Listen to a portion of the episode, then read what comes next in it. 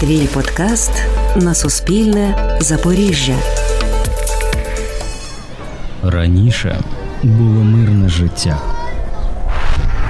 24 лютого все змінилося.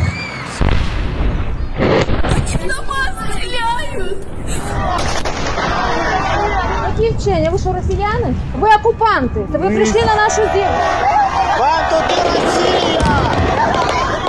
Спогади, емоції та реалії. У подкасті від Суспільного Запоріжжя Моя історія війни. Епізод другий. В окупації немає волі. Привіт, дякую тобі, що натиснув на плей. Мене звати Олександр Пашненко.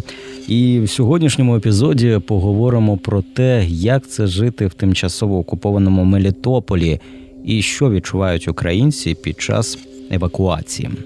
Моєю співрозмовницею буде Ірина. Її прізвище я не називаю з міркувань безпеки, оскільки в її рідному Мелітополі досі живуть рідні та друзі. Якщо коротко, то Іру я знаю більше року. Вона веб-програмістка, фрілансерка, а ще вона велоактивістка, котра з чоловіком просувала велоінфраструктуру. Мелітополь вважає своїм рідним містом, де прожила 10 років. Тут вона вийшла заміж, народила доньку і просто насолоджувалася життям. Але 24 лютого 22 року дійсно все змінилося. На звичайних вулицях Мелітополя почали з'являтися російські військові. Іра мені чудово описала портрет окупанта. Е, Скажімо так, в перші дні, коли ми почали виходити на мітинги, е, ми бачили їх, вони займали, е, зайняли е, наше СБУ, і ми підходили до них, намагалися з ними розмовляти. Ми їм показували на телефонах кадри з Харкова, з Києва. Тоді були. Масовані обстріли цих міст, руйнувалися житлові будинки. Ми були в шоці. Вони на це все дивилися і казали: «Е, а ми не в курсі. Нам, а відки у вас ця інформація? Ну, типу, як то, що ми їх обманюємо. А потім, коли зрозуміли, що вже не відкрутяться, кажуть, ну ми передамо ваші дані, типу, нашому керівництву. А що ви хочете? А що вас не влаштовує? Ну, ми їм відкрито казали, що ви нас не влаштовуєте. У нас все було добре, і нас е, ні від чого звільняти не можна. Але тоді я розумію, що ми самі, ми теж, е, як сказати, трохи заблуждались. Тому що насправді вони все знають. Ну от я це зрозуміла через кілька днів, коли е, ми йшли на мітинг, і одного нашого знайомого е, забрали е, через те, що він зупинився сфотографувати, як видають гуманітарку. Це побачили російські військові і його забрали. Наступного ранку ми з ним зв'язались, виглядав він не дуже. Але головне, що він розповів, це те, що е, це ж ті самі хлопці, із якими ми розмовляли, вони йому розказували про те, який поганий Євромайдан, е, про те, які ми всі е, невдячні, як вони для нас роблять багато добра, а ми це не цінуємо. І що Про ж те, вони таке добре для нас робили і роблять? Вони не казали приклади. Ну, вони вважають, що вони для нас багато чого гарного роблять. Я не знаю, що Тобто вони немає такі. ніякої конкретики. Одні ось ці заїжджі Так, так, фрази. так, так, це просто пропаганда. Вот. Вони нам казали, що ми неправильні, ми вчимо неправильну історію, ми неправильно живемо. І найцікавіше, вони казали, що вони нас будуть вчити як правильно. Вони знають, як буде правильно. І тоді, в цей момент, я зрозуміла, е, що то, е, що ми з ними тоді розмовляли, і який портрет для себе там окупанта змалювала я, то в корні невірно, тому що вони знають, що вони окупанти. Вони знають, що вони тут для того, щоб мародерити, грабувати. Їх дере заздрість. Вони е, вибрали шлях. е, Не розвивати свою країну, не будувати свій двір, своє місто, будинок, садок вишневий, там ще там. Вони вибрали шлях прийти сюди до нас і захоплювати наше, захоплювати наші території, зерно, техніку. Вони імперці. Вони відчувають якісь, якісь задоволення від того, що вони е, знущаються над людьми. Ну, в особливості от ті люди, яких я бачила, це було, ну, це було помітно. що Це спеціально навчені люди, е, їм треба говорити так, отак, як е, казали полонені, що їх навчили казати, що вони на навчаннях, і вони так кажуть. Але вони всі знають прекрасно, що вони не на навчаннях. І так само ці люди, вони нам в очі казали, що вони нас звільняють. Насправді вони самі знали, вони самі не вірили в те, що вони нас звільняють. Фізичне побиття були від російських військових, тому що в нашому подкасті на самому початку є звуки саме тієї колони, яку не пропускали в Мелітополі, коли люди е, лягали під автівки, автоматні черги, ці страшенні звуки військової російської техніки. Як вони відносились до українців в перші дні і зараз, як вони відносяться, тому що репресії набагато почастішало. Е, вони були і вони є. І про це варто говорити. Я вже частково розказала про одну історію, коли людину били. Ну, били. По ньому це було видно. За що не зрозуміло теж. Просто за, за те, що він зупинився сфотографувати, як видають людям гуманітарку. Це один випадок. Коли ми виходили на мітинги, е, вони відкривали вогонь. Е, Переважно від, вони стріляли в повітря, вгору.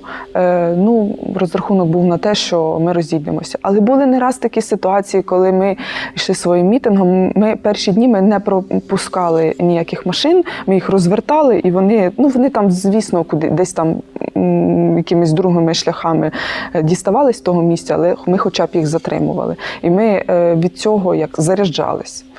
Е, Але були такі випадки, коли ми зустрічали машини, е, там позашляховики з кулеметником на даху, який в нас цілився. Я не знаю, чи він по-справжньому цілився, чи він би в нас вистрілив, чи ні. Але він в нас цілився. І це їхала машина прямо е, напроти гурту людей. І зупинялись ми, зупинялась машина. Е, Це було там кілька хвилин. Ми один на одного дивилися, в нас цілились, а ми їм кричали, що вони окупанти йшли геть. Але Було ну, страшно. слава Богу, це закінчилось тим, що вони розверталися е, і їхали. Звісно, було страшно. Та в окупації завжди страшно. От що б ти не робив, де б ти не був, страшно. Страшно виходити зупиняти техніку, страшно йти на автомати. Е, Але в перший час, коли ми зрозуміли, що це працює, що ми можемо хоч якось впливати, що ми можемо показувати, по-перше, що ми заряджаємо один одного, ми заряджали не- не тільки от жителів між собою, от тим, що ми виходили, ми спілкувалися, ми е, були на одній хвилі. Е, Ми показували окупантам, що от ми є, і ми не хочемо цієї влади, Е, але ми заряджали ще й інші міста, і інші міста заряджали нас. Ми надихались Бердянськом, надихались Новою Каховкою, надихались Херсоном. І це було це була така ниточка, яка нам в окупації е, дозволяла якось підтримувати оцей бойовий дух, підтримувати один одного і триматися, вірити в майбутнє. Спротив потім трішки змінився в інший бік. Зараз чим заряджаються мелітопольці? Мітинги в Мелітополі проходили кожен день о 12 оп- е, годині дня рівно два тижні. Через два тижні е, окупанти нагнали, я вже не пам'ятаю, здається, чи 5 чи 6 камазів з озброєними людьми. Е, Перший день вони прогнали нас з площі е, перемоги. Другий раз ми вибрали інше місце. Вони повторили те саме е, і вже забрали 9 людей, 9 активістів з нашого мітингу, яких вивезли за місто е, і заставили йти пішки 20 кілометрів. Це в них є така міра покарання. Крім того, що на підвал вони саджають людей, вони ще ось так от знущаються. Беруть, відвозять людей кудись далеко і заставляють іти пішки. От і ну, ми тоді вже починали розуміти, що це все небезпечно, і можна сказати, що тоді от такий от масовий публічний е, прояв там виді акцій, мітингів він закінчився. Цей спротив він перейшов е, уже от в, партизанщину. Уже все, уже ну люди не виходили на вулиці. Люди вже спілкувалися між собою, от ходили один до одного в гості. Я це так називаю, тому що зв'язок пропадав, зв'язку не було. Е, І ми навіть бувало таке, що ми на мітингах, ми наче в лиця всіх знаємо, але ми, ми можемо не знати, ну хто ця людина, як там. То Ми обмінювалися адресами і ходили Повернулися в потім. 20 століття. Так, ми ходили один до одного в гості е, для того, щоб передати якусь інформацію, для того, щоб е, дізнатися якісь новини. Тому що от було таке, що коли от забрали з мітинга людей, е, я перелякалась за одних своїх знайомих. І я раненько встала, взяла велосипед, поїхала до них питати. Ну, слава Богу, з ними було все добре. І слава Богу, що з тими активістами, яких забрали, з ними теж все було добре. А куди звертатися, якщо людину ось забрали? У нас є гаряча лінія, є телеграм-канал. Я зараз це назвати не зможу, але це можна знайти е, або на сторінці мера Івана Федорова, мера Мелітополя, в інстаграмі, в Фейсбуці або в Телеграмі. Там є всі дані, всі контакти, куди треба звертатися. І я б закликала всіх туди звертатися і намагатись публічно як можна більш поширювати цю інформацію, тому що так більше шансів, що людина повернеться і повернеться живою. Повертаючись до сьогоднішніх наших реалій, Мелітополь, ну я, мабуть, не можу назвати, що в повній інформаційній блокаді, але все ж таки багато заборон. Плюс е, всі ЗМІ, я так розумію, мелітопольські, майже які залишилися в Мелітополі, працюють на окупантів. Чи все ж таки залишилися ті, які до останнього намагаються інформувати населення місцевих, що дійсно відбувається в Україні, і що про Мелітополь у нас ніхто не забув. Це наше українське місто. Не всі ЗМІ перейшли на сторону окупанта, і я вам скажу чесно, ті ЗМІ, за якими я спостерігала в Мелітополі, я за ними продовжую спостерігати, і вони доносять е, правдиву інформацію. Радіостанції одразу ж перейшли Е, на окупантів. Дивіться, е, ну ми не будемо говорити про е, радіостанцію і телебачення Балицького, Мгм. бо це було І так це і так зрозуміло. Це з перших днів е, на базі е, оцього місцевого телебачення було створене пропагандистське телебачення, яке просувало проросійську пропаганду. Ну це таке. Але є, залишилися ЗМІ, які е, доносять правдиву інформацію. Є окремі журналісти, які раніше і ходили на мітинги і розказували там правду, знаходячись там в Мелітополі. Але зараз окупанти погрожують, що будуть депортовувати. А не кажуть, куди саме. А не кажуть, чи вони дозволять зібрати речі, чи так просто візьмуть і депортують. Це по-перше. По-друге, я впевнена, що треба буде перед депортацією ще посидіти на підвалі, по- відповідати їм на їхні питання і потерпіти їхні знущання. Навряд чи вони от депортують так, як би нам це хотілося би. Ось все ж таки цей пропагандистський матеріал дійсно впливає на суспільство. Е, судячи по моїм знайомим, ну, по-перше, що в мене круг проукраїнський в Мелітополі в більшості, то ніхто в це, звісно, не вірив, і всі навпаки все більше впевнювалися в, в нашій правоті, в тому, що вони брешуть, і що так не буде, як вони кажуть.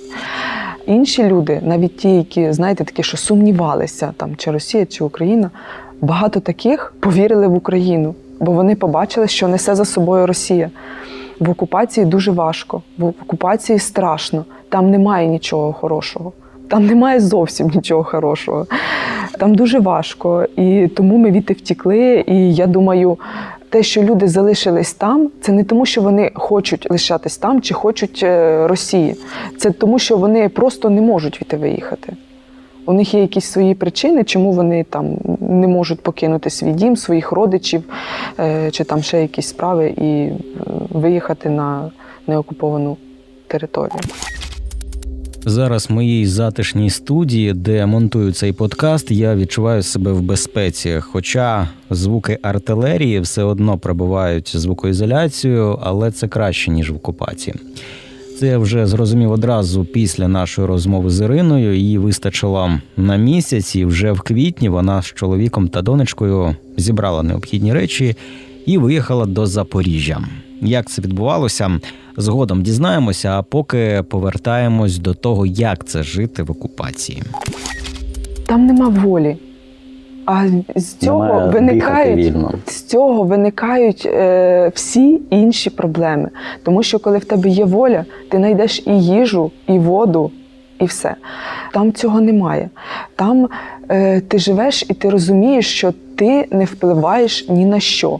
Тобі можуть дати гуманітарку, можуть не дати, можуть дати якісь кошти. Можуть не дати, але виставлять якісь свої вимоги, там, типу, е, для збору даних і так далі. Ти, якщо хочеш кудись просто піти чи проїхатись містом, не факт, що ти можеш це зробити, тому що десь перекрито, десь вони ем, якісь рейди влаштовують, просто на вулицях зупиняють людей, зупиняють машини, обшукують. Ти не можеш, ти постійно ходиш і ховаєш свій тризуб, який ти носиш на е, шиї. Ти е, думає, переживаєш, що якщо до тебе в квартиру хтось прийде, а в тебе висять прапори кругом і все. І ти навіть так можна порівняти, як відчуваєшся трохи злочинцем, хоча ти таким не є. Ти нічого поганого не робиш. На день вишиванки люди боялися вдягнути вишиванку і вийти на вулицю в окупації. Хоча, е, от якщо відкинути там. От окупація, там що вони вважають там Україну не такою, нашу символіку не такою, то що вам зробила вишиванка? Це вишиванка, це символ нашого українського народу. Виходить так, що ви заперечуєте існування самого народу, вже не просто держави, а самого народу. Е, ну, от такі от справи. Ти е, немає волі, це такі два слова, в які от включається такий величезний спектр всього, от просто всього. Е, от остаточною е, краплею, от чому ми виїхали, це стало те що, по-перше, що не було зв'язку, ми ми як як ті миші. От над нами як то, що якісь е, досліди ставлять, а ми нічого не можемо зробити. От ми сидимо без зв'язку. Моя мама три дні не знає, що зі мною. Е, Ми один, ну навіть по місту там оце зв'язуватися, тільки в гості ходити.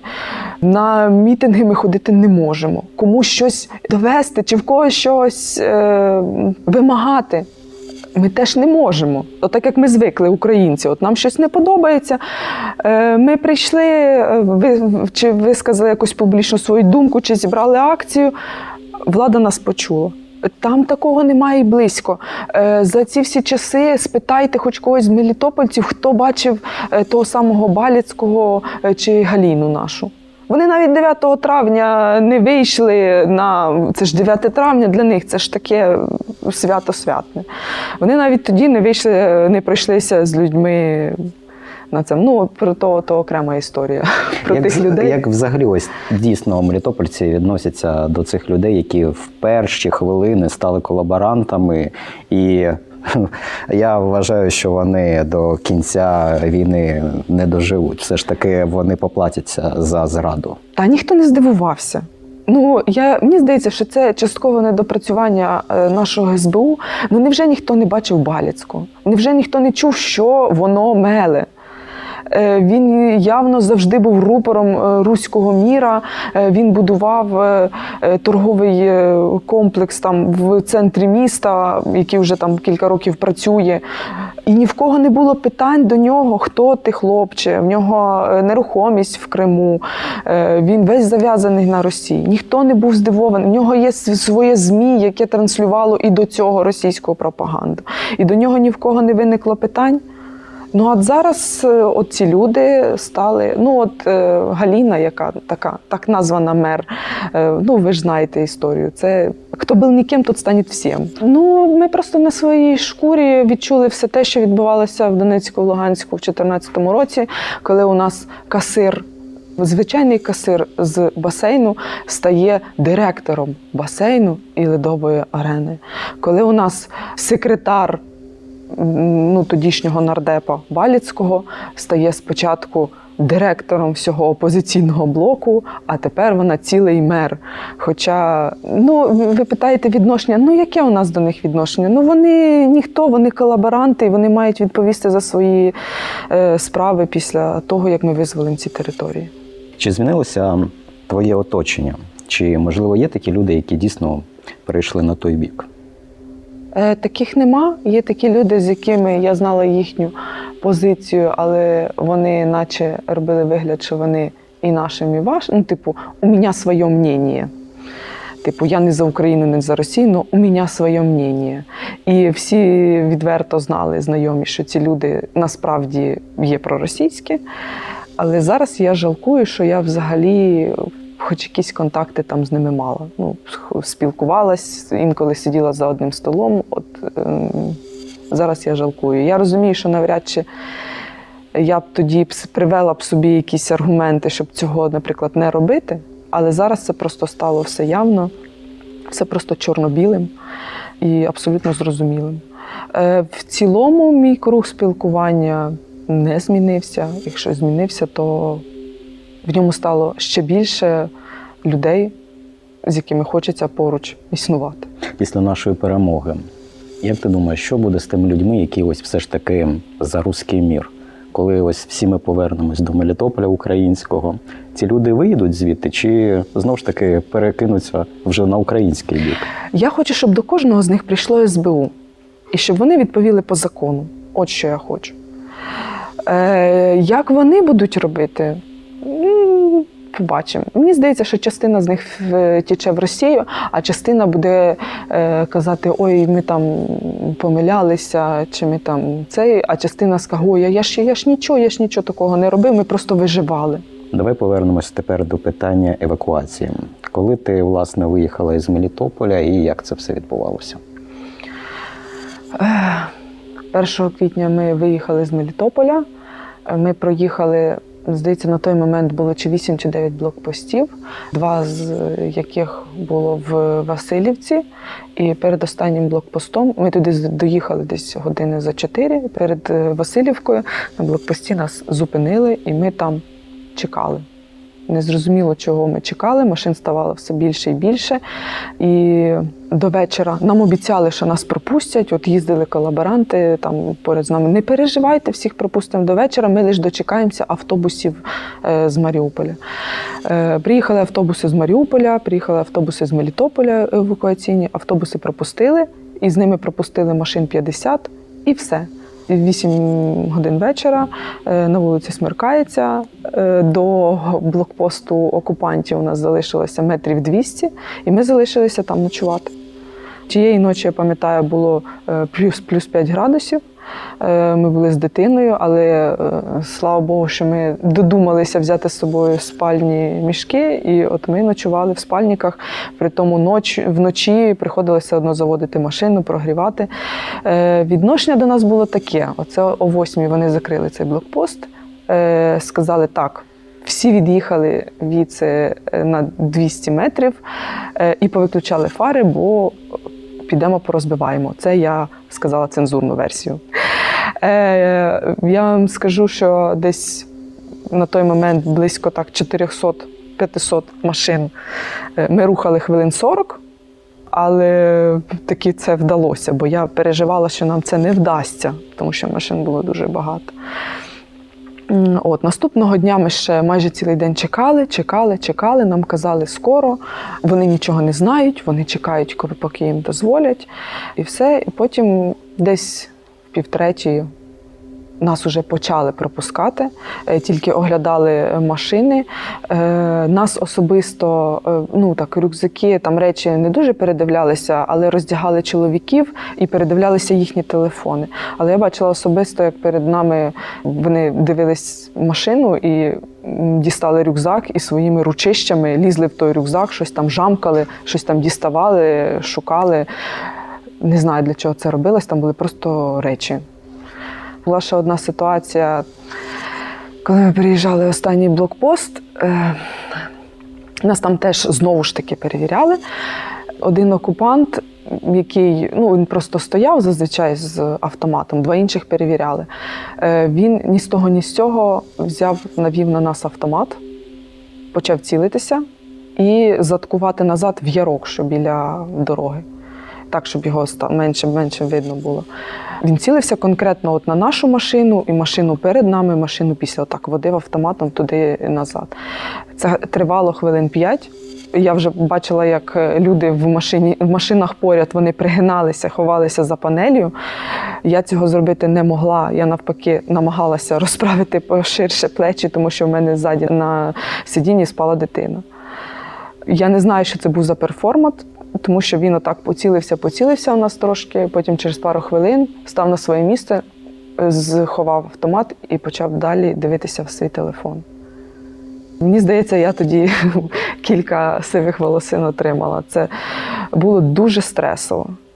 Коли ми переїхали в сіру зону і потрапили на нашу територію, Що ми зустріли відчувала? наших військових, ми плакали, ми е, обіймалися. Е, люди намагалися їм віддати все, що в них було. Там цигарки, які припасли для російських військових, в кого були яблука, в кого були цукерки. Люди почали до них підбігати, е, все нести. Вони не взяли нічого. Вони сказали, вам потрібніше. Вони з нами розмовляли. Нам пояснили, що буде відбуватися. Вони сказали, що вони нас збирають зараз в колону. Прийде супровід е, і нас проведуть. Вони е, нам співпереживали, вони нам казали, бідненькі, ми все знаємо, ви там натерпілися, все, все закінчилося. Все це. це були люди, я не знаю, як янголи.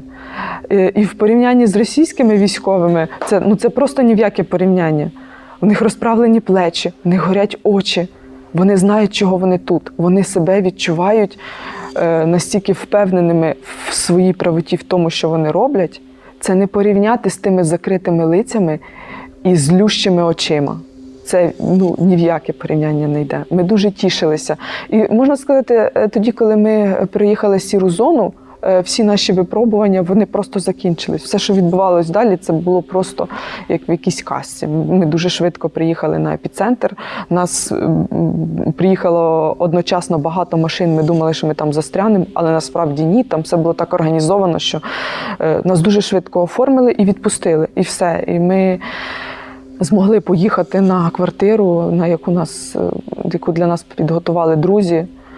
Наразі ми зараз в ній живемо. Це просто я насправді дуже вдячна цим людям. Я хазяїна особисто не знаю квартири, але він дозволив нам пожити, погодувати котиків. А що з оселею в Мелітополі? Вона залишилася. Там ніхто не живе із тих же ж російських військових. Оселя в Мелітополі наша наразі з нею все окей, за нею приглядають. Е, Але сусідську квартиру вони зняли двері, побували там, взяли все, що їм подобається. І таке. Як я до цього можу відноситися? Е, Ми з ними різні, дуже різні. Е, Але скажіть, будь ласка, хіба ми це не переживали після 33-го? коли людей на Донеччині, е, на Луганщині і в наших місцевості виморили голодом, і в ці їхні хати позаселяли людей з Росії. Історія повторюється. Так. Ну, я не можу сказати, що я не вірю, що цього не буде, бо це вже було. Якщо вони це вже робили, то вони цілком можуть зробити це ще раз. Ти говорила, що на блокпості готували спеціально для росіян їхнє улюблене слово мзда, цигарки і все інше. Чи вимагали вони гроші? Взагалі, українці щось платили ось на блокпостах, щоб дійсно потрапити на підконтрольну територію України?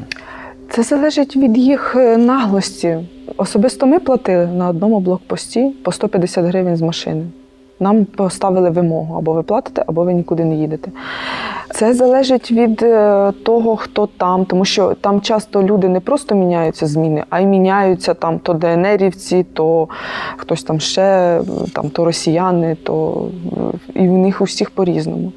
І в усіх, от, наприклад, якщо ти евакуюєшся, то вони ще більш-менш е, так. Щадяще відносяться, Е, небагато беруть. Але якщо ти, е, наприклад, бізнесмен, е, чи там, ну як сказати, бізнесмен, фермер, наприклад, возиш свою продукцію продавати в Мелітополь. Ти на кожному блокпості щось віддаєш. От у людей, от, наприклад, хто торгує м'ясом, є окремий ящик там чи з ковбасою, чи з м'ясом, який йде просто на роздачу. Якщо є. Е, Наприклад, печуть хліб і відвозять кудись в селах, це на кожному блокпості, і якусь то долю вони залишають. І е, точно так же, от як ми, ну, наприклад, ми евакуйовувались, нас заставили платити на одному блокпості. Цигарок нікому ми не давали. Але ну, я знаю, що з нашої колони були люди такі, що від них вимагали і вони давали. Буває таке, що люди проїхали і не давали геть нічого. Е, бували таке, що давали і більше. І грошей, там, і чогось, і ну, там, тих самих цигарок, ще чогось вимагали.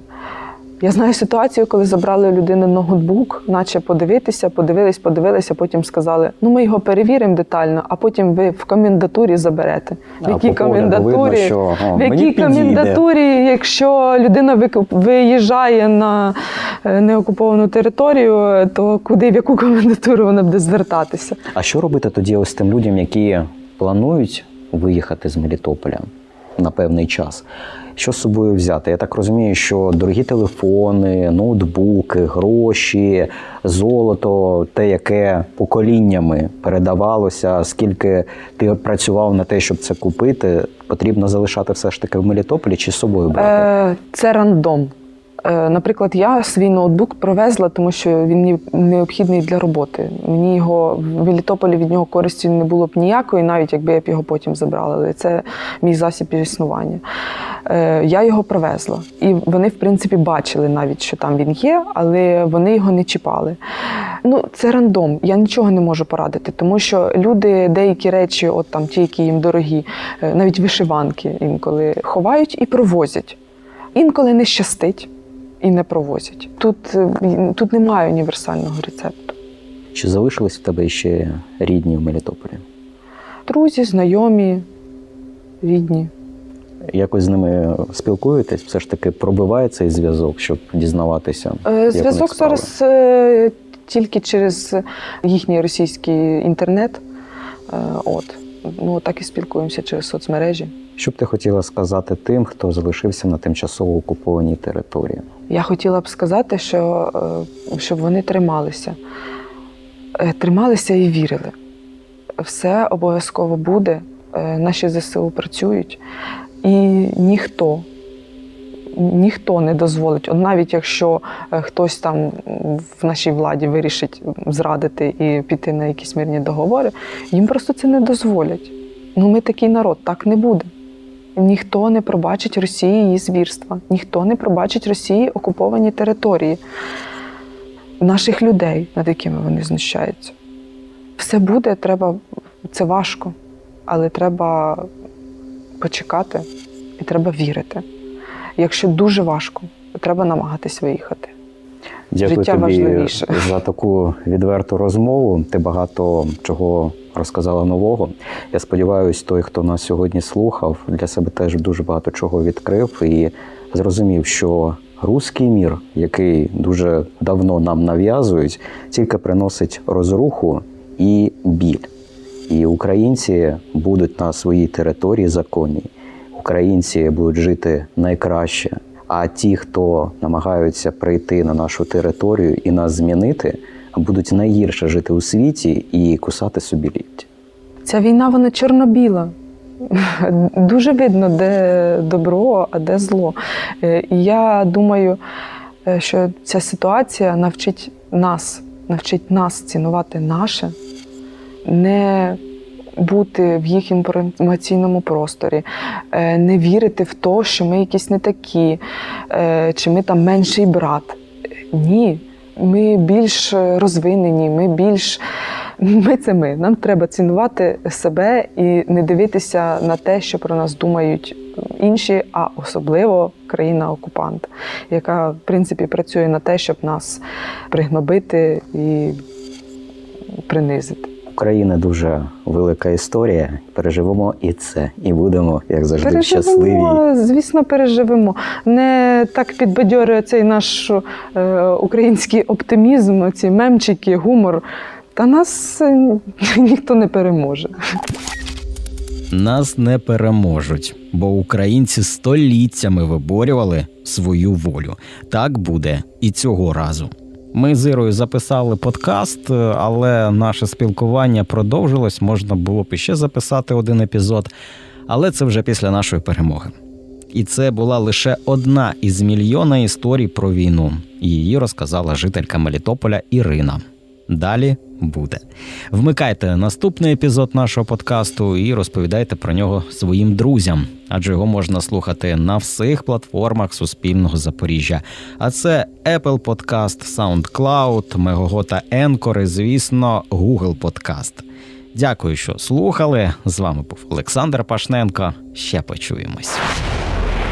Усі ми сьогодні воюємо. Події залишаються в загальній пам'яті українців, але в кожного з нас своя історія війни. Твій подкаст на Суспільне Запоріжжя.